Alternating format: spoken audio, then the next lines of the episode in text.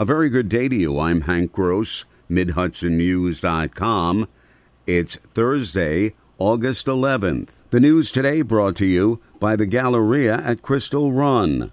The State Office of Mental Health has awarded the Poughkeepsie City School District more than $2.3 million in a grant to expand its mental health offerings to students and parents.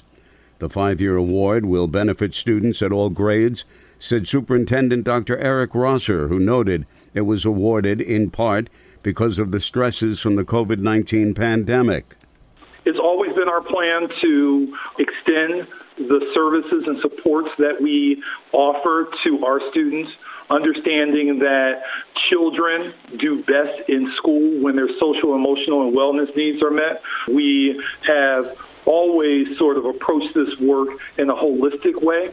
The grant will provide, among other things, school based mental health clinics at the middle and high school through an expansion of a partnership with Astor Services for Children and Families. Governor Kathy Hochul paid tribute to fallen Spring Valley firefighter Jared Lloyd, who was killed while saving residents of the Evergreen Court Home for Adults in Spring Valley in March of last year. Hochul gave the introductory remarks at the 150th anniversary Firefighters Association of New York convention on Wednesday held in Tarrytown.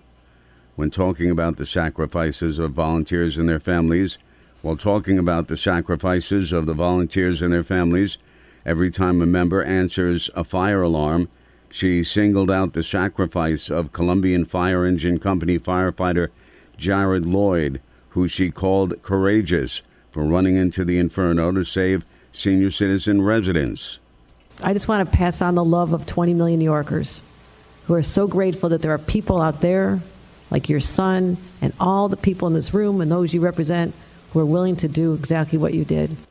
A resident of the adult home also died in that fire. A father and son who were cleaning an oven have been arrested in connection with the origin of the fire that displaced over 100 senior citizens. More news right after this.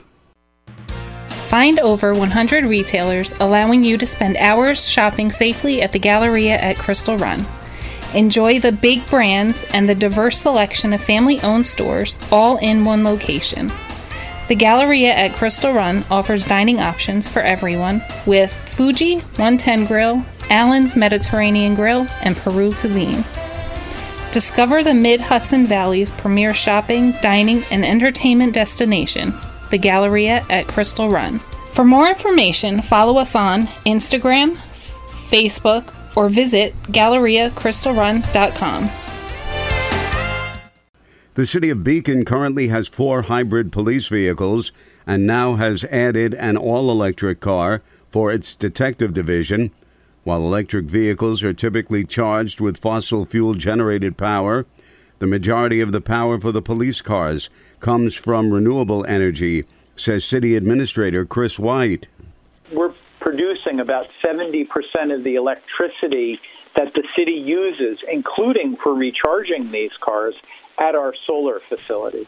We're also going to be expanding how much solar energy we produce by putting an installation on our highway garage early next year. The solar power the city presently captures is coming from an installation on the top of the former city landfill. A man who was hiking with friends near Mine Road and Firefighters Memorial Drive at Bear Mountain in the town of Highlands was found drowned near the trailhead, state police say. He was reported missing on Tuesday evening and his body was discovered Wednesday. A medical examiner's investigator was notified. I'm Hank Gross, MidHudsonNews.com. The news today brought to you by the Galleria at Crystal Run.